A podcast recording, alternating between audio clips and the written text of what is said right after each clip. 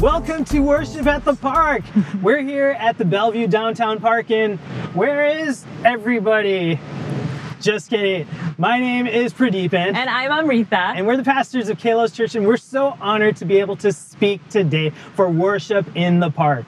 Yeah, what is worship in the park? Mhm. Well, we just want to let you know that for the last several years, this has been a beautiful Yeah. two day event where the churches of Bellevue come together and serve our community. Yeah. We go into the schools and help the teachers get ready for the school year. We do housing projects. There's so many beautiful things. It's called Jubilee Serve Day. And that usually Yeah. happens on a Saturday. And then on Sunday, we come together and we worship together here in the park as one body.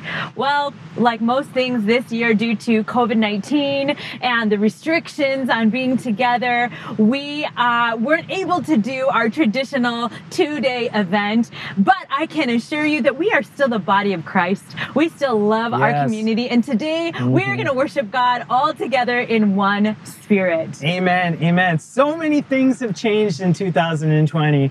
It feels like we went into this new decade, this new year with optimism, a clean slate, and then it quickly turned into mourning and anguish. And we all deal with that emotion, that reality in various ways. You know, we have two young kids, and people ask us, How are you dealing with quarantine with kids at home? And when that happens, we just show them this picture of Tom Cruise, and this is exactly how we're dealing with it. We just laugh like we're Tom Cruise. And to be honest, a lot of people think I look like Tom Cruise, right, honey?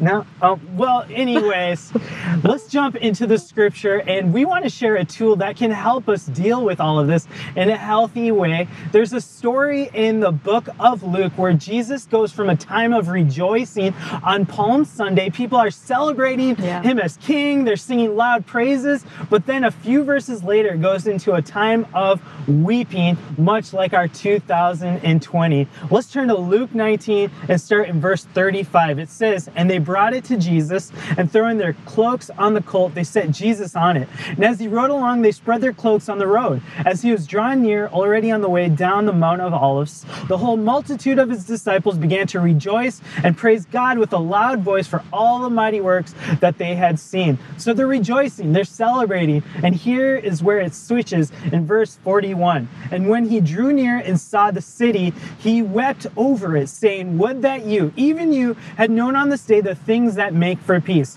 But now they are hidden from your eyes.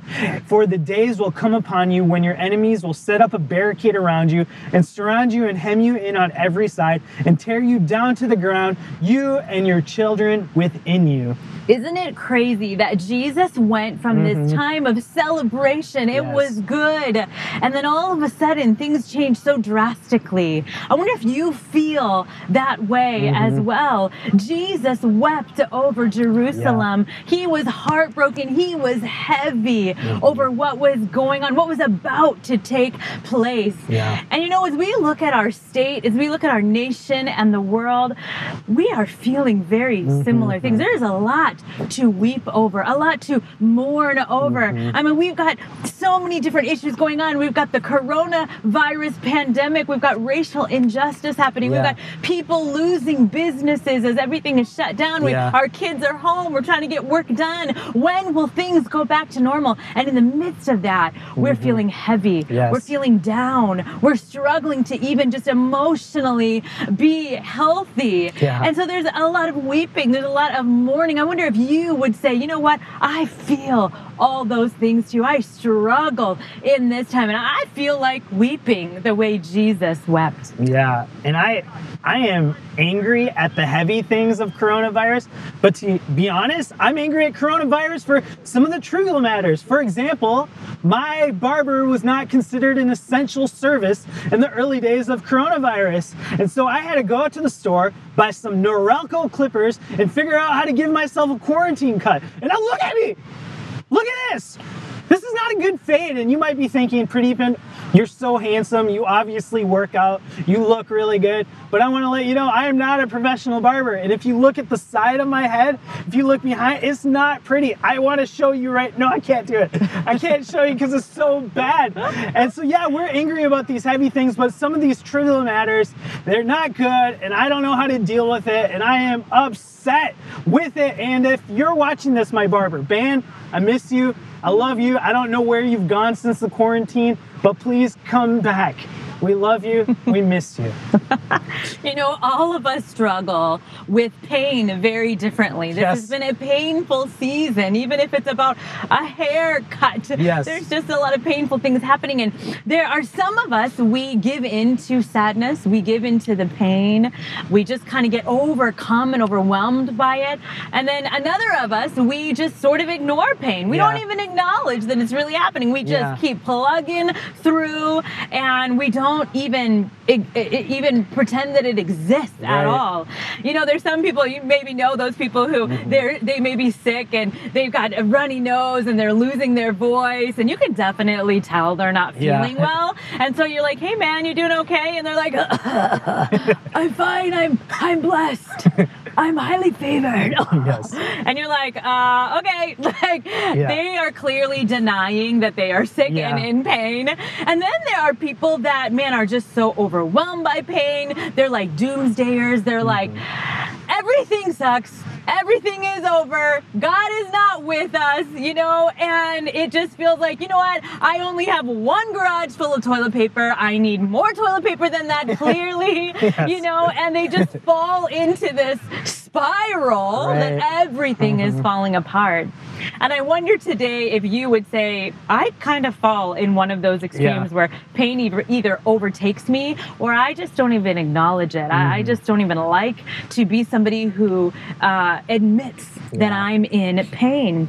Well, today we want to talk about a biblical principle, a way of dealing with pain that we believe really can help us as the church. Yeah. And to be honest, this is something that has happened all throughout the scriptures, all throughout history, and it's called lament or lamenting. Yeah. And we want to share with you today that this is a biblical practice. In fact, there is a book of the Bible uh, that's actually called Lamentations, Mm, and it's all about this. So, as we look at how to deal with our pain, we want you to know that there's an act of faith Yeah. that we can actually follow. So, what does lament actually mean? Well, lament is the prayer language of pain. It's a spiritual ouch. When I hit my foot against a rock, I say ouch for my physical pain. We can do the same thing spiritually. And when I say ouch for my physical pain, it's not me adopting a victim mentality. It's not me losing faith in God. It's not me believing that I will never experience wholeness again. It's just saying in this moment, I'm feeling something and I'm going to express this ouch. Maybe you have a spiritual ouch right now, an emotional ouch. Well, lament is the prayer language of our pain. There's an example in the Psalm, Psalm 13, where King David described as man, a man after God's own heart. Man of faith, he had seen many miracles, he had killed a giant, he had led God's people, and yet he writes some very raw, vulnerable, and real words, maybe even some impolite words as a prayer to God. Let's look at it in Psalm 13. He writes, How long, Lord, will you forget me forever? How long will you hide your face from me? How long must I wrestle with my thoughts and day after day have sorrow in my heart? How long will my enemy triumph over me? Look on me and answer, Lord my God. Give light to my eyes, or I will sleep in death. And my enemy will say, I have overcome him, and my foes will rejoice when I fall. But I trust in your unfailing love. My heart rejoices in your salvation.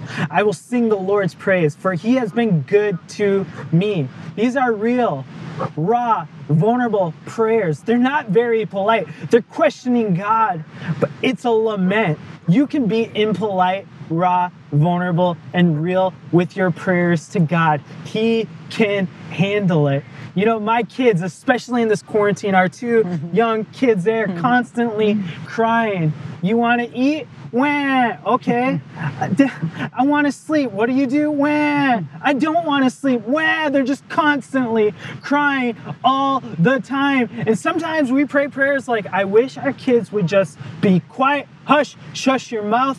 And then something happens where they fall off a stair or they stumble and they hit their elbow so hard that the pain takes over them and they can't even make one single sound. And their face is all distorted. They're obviously in pain, but they're in so much pain that they're not crying. And in those moments, our hearts as parents, we're like, oh, I'm so sorry. I take back all those prayers. Please just say something to me. Make a noise. Tell me what's going on. Daddy's here. Daddy's going to take away the quarantine. It's going to be okay. It's in those moments of silence that we desperately want to hear their voice. And sometimes in our pain, we just go silent. Mm-hmm. I believe God wants to hear our prayers. He wants to hear our voice. He says, Hey, come here. I want to make things good for you. I want to bring you comfort. I want to be your God. Yeah. And in those moments, Amen. our prayer language of pain, lament is so important. As Christians, I think it's time for us to stop ignoring our pain and stop running from our pain and to start entering it with God. I want to share a quote that is really powerful. It says, Christian lament is not simply complaint. Yes, it stares clear eyed at awfulness and even wonders if God has gone. Yet, at its fullest, biblical lament expresses sorrow over losing a world that was once good alongside a belief that it can be made good again. Lament isn't giving up, it's giving over. When we lift up our sorrow and our pain, we turn it over to the only one who can meet it, our God. We turn over our pain to God. And in this coronavirus, yes, we lament over quarantine, racial injustice, financial insecurity, all of these very realities. And so we are expressing a spiritual ouch. Jesus wept over Jerusalem for coming destruction, and we can weep over our circumstances, yeah. our city, our state, our nation, our world as well. And that's why I'm so thankful for the spiritual tool of lament. So, what does lament do for us as individuals? Well, we wanted to make this easy for you to remember about what lament does. And so, we have a rhyme for you. We mm-hmm. rhyme a lot at our church, yes, and it's this When pain lures us away, lament leads us to Yahweh. That's a good rhyme. It's a good Let's rhyme. high five on that. you know, pain often leads us to a mindset of self preservation, yes. of isolation. Mm-hmm. I don't know about you, but sometimes sometimes your coping mechanisms that you don't even realize start mm-hmm. coming up and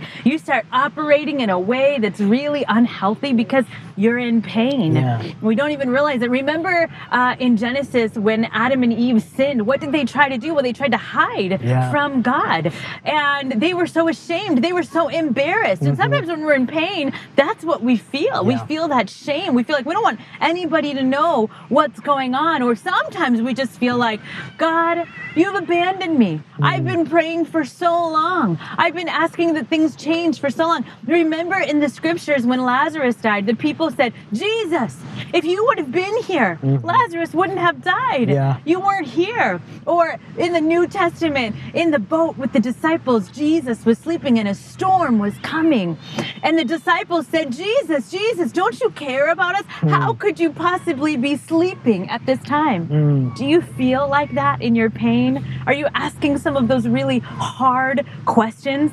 You know what lament does is that instead of running away from God, it actually brings us toward Him. Mm. We don't have to remove ourselves from God in our pain, in our shame, in our embarrassment. In fact, lament helps us continue to connect with Him mm. in that moment. Wow. You don't have to be afraid to go to God in your pain. He is there. He cares for you. He cares for us in this whole situation that we're all facing. This quote says, Lament vocalizes the pain of the moment while believing that help is on the way. Lament gives us hope because it gives us a glimpse of truth. You know, in our pain, I believe that we can dig deeply into Jesus. Yes. We can go to him with our questions. Yeah. He's a safe place. Yes. A very safe place. And what I love about this quote, it says, Help is on the way. Jesus is wanting you, He's inviting you to come to Him in your pain through the avenue, the act of faith of lamenting. Yeah. We can trust in God. I remember this time when I was starting out on my own, I was a young adult. I moved to a completely different state with my very best friend. I got a job. We were so pumped to be in a new place. And I was like on top of the world. I was going to just conquer this adulting thing. And sure enough, I get there in three weeks. I hate my job. Can't go back another day. I quit my job. Um, very soon, I can't pay rent. And I'm like, oh man, what did I just do? I did not think that through. Anybody else quit their job and now you can't, you know? And I just did not uh, prepare very well for that situation. So I had to learn the hard way. And so I called my dad. And I was like, Dad, and I was so embarrassed and I was ashamed. I called my dad and I just said, Dad, I'm so sorry, but could you loan me some money to pay rent? I did not like do this very well. And I'll never forget his response. He said to me, he said, well, rent isn't an issue at all. Of course, I'll pay rent for you. We're family. Family takes care of one another. And then he said this to me. He said, You know what? I feel like we haven't talked in a while. Would you just tell me about how things are going? And I love hearing your voice. And I just thought to myself, wow, my dad didn't think rent was a big deal. I was so embarrassed. I was so ashamed. But you know what? Our Heavenly Father is so similar. You know, when we're in our pain, we can go to Him and He says, I, I want to hear your voice. Yeah. I- I'm so thankful you brought your pain to me. I- I'd love to help you. I- I'd love to be there for you, mm. comfort you mm-hmm. by the Spirit of God. And I just love who God is and how He's saying that we can go to Him in Yes. our pain. There's another quote that I love here. Part of the practice of modest faith in times of suffering is relinqu- relinquishing our right to answers. Mm-hmm. God has never promised to explain himself, but he has promised to stay near. I will never leave, he says. I will never forsake. I am the friend that sticks closer than your brother. Do not think of me unmoved by your grief.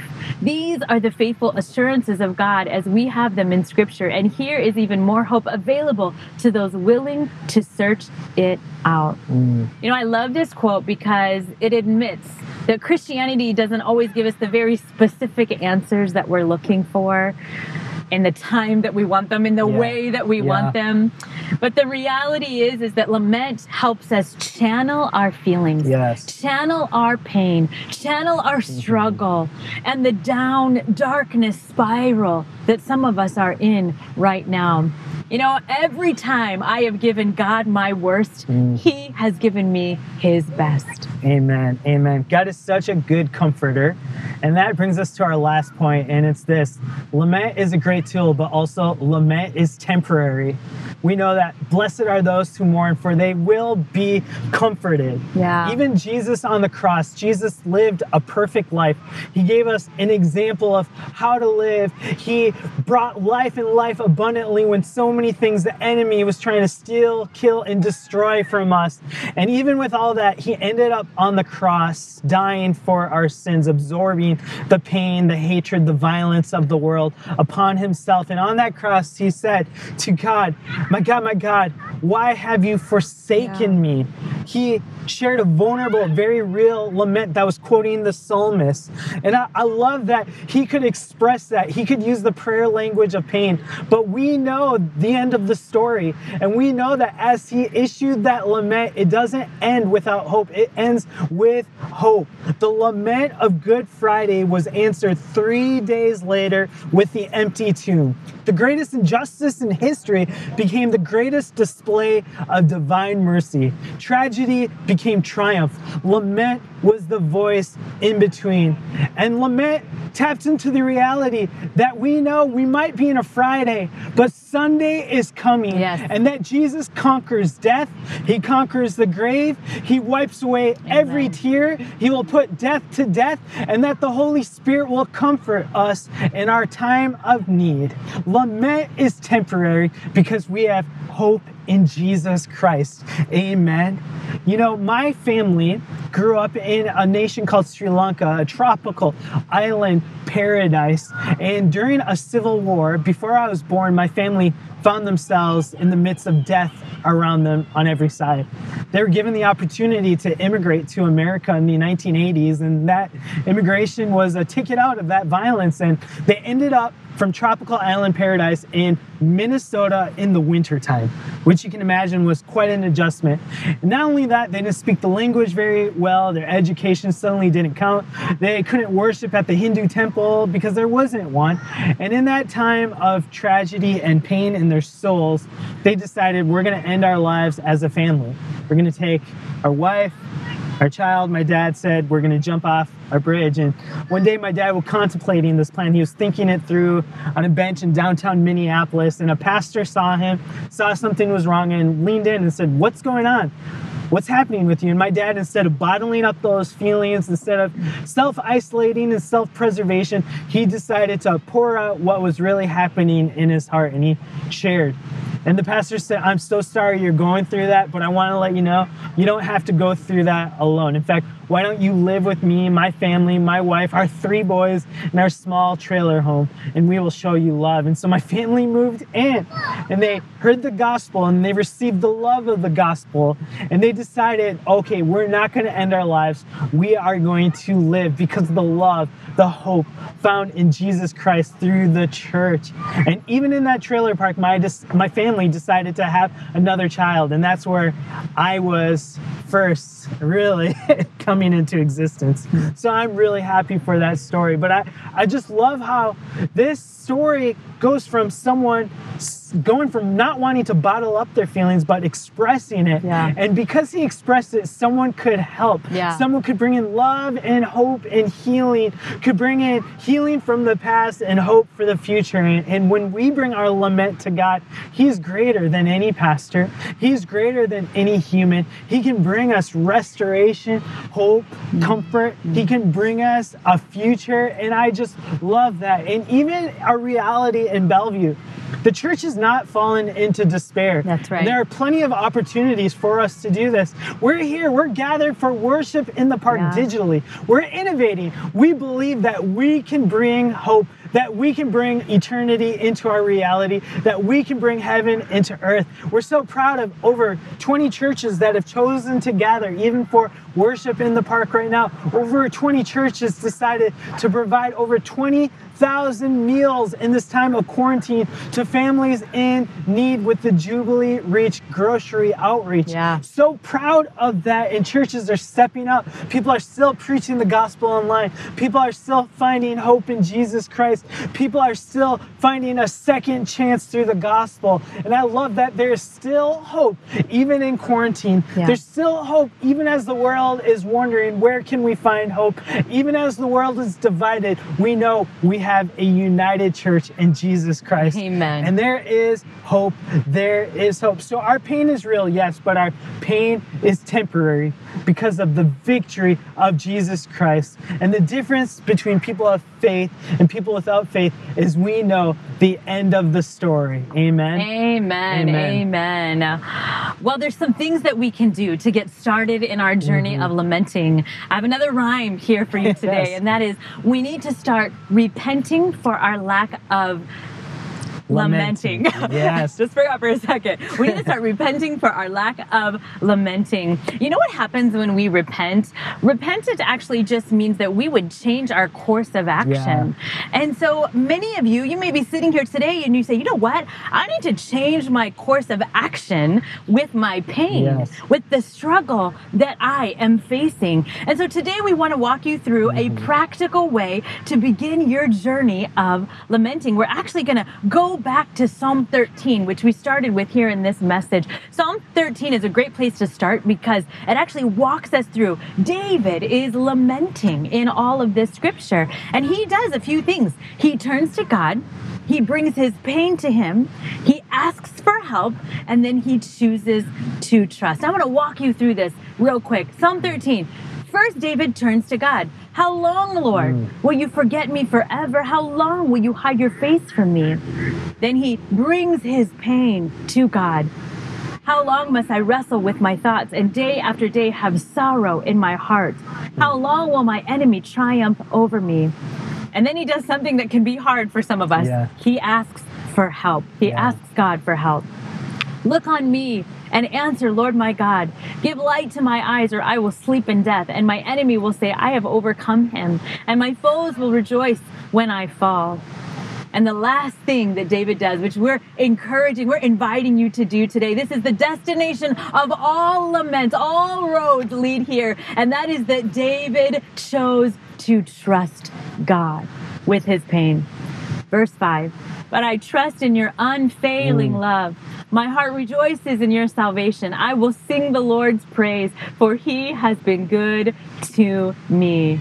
Would you follow Psalm 13, the example of David about bringing your pain, your lament to God, asking for help, choosing to trust? If we could say something to you today, it would be that God loves you. He'll meet you in that moment. He will not abandon you. He'll not walk away from you. He will be there. He's inviting mm-hmm. you into that place. So I invite you, church, to spend some time this week lamenting. Amen. Start at Psalm 13. Allow God to touch your heart. Amen. And so today we are unified in our pain, our raw, real, and vulnerable prayers of lament to God. He loves us, He takes care of us. And we know that things are not as they ought to be, but we know that our hope is in the victory of Jesus Christ. Amen. And so, why don't we pray a prayer of lament right now as we close? Dear Father, we are in awe of you. We worship you. We love you. But to be honest, we are very sick of the coronavirus. We don't like what it's doing to our, our families, to our cities. And Lord, we don't know exactly what to do, how to handle this. And so we we turn to you and Lord, we we ask for help. Would you would you heal our land? Would you help our families? Would you help our churches? Would you give us wisdom and discernment and how to navigate this? So, Lord, we will place our trust in you with all of our feelings of sadness, the sickness in our family, the anger we're feeling.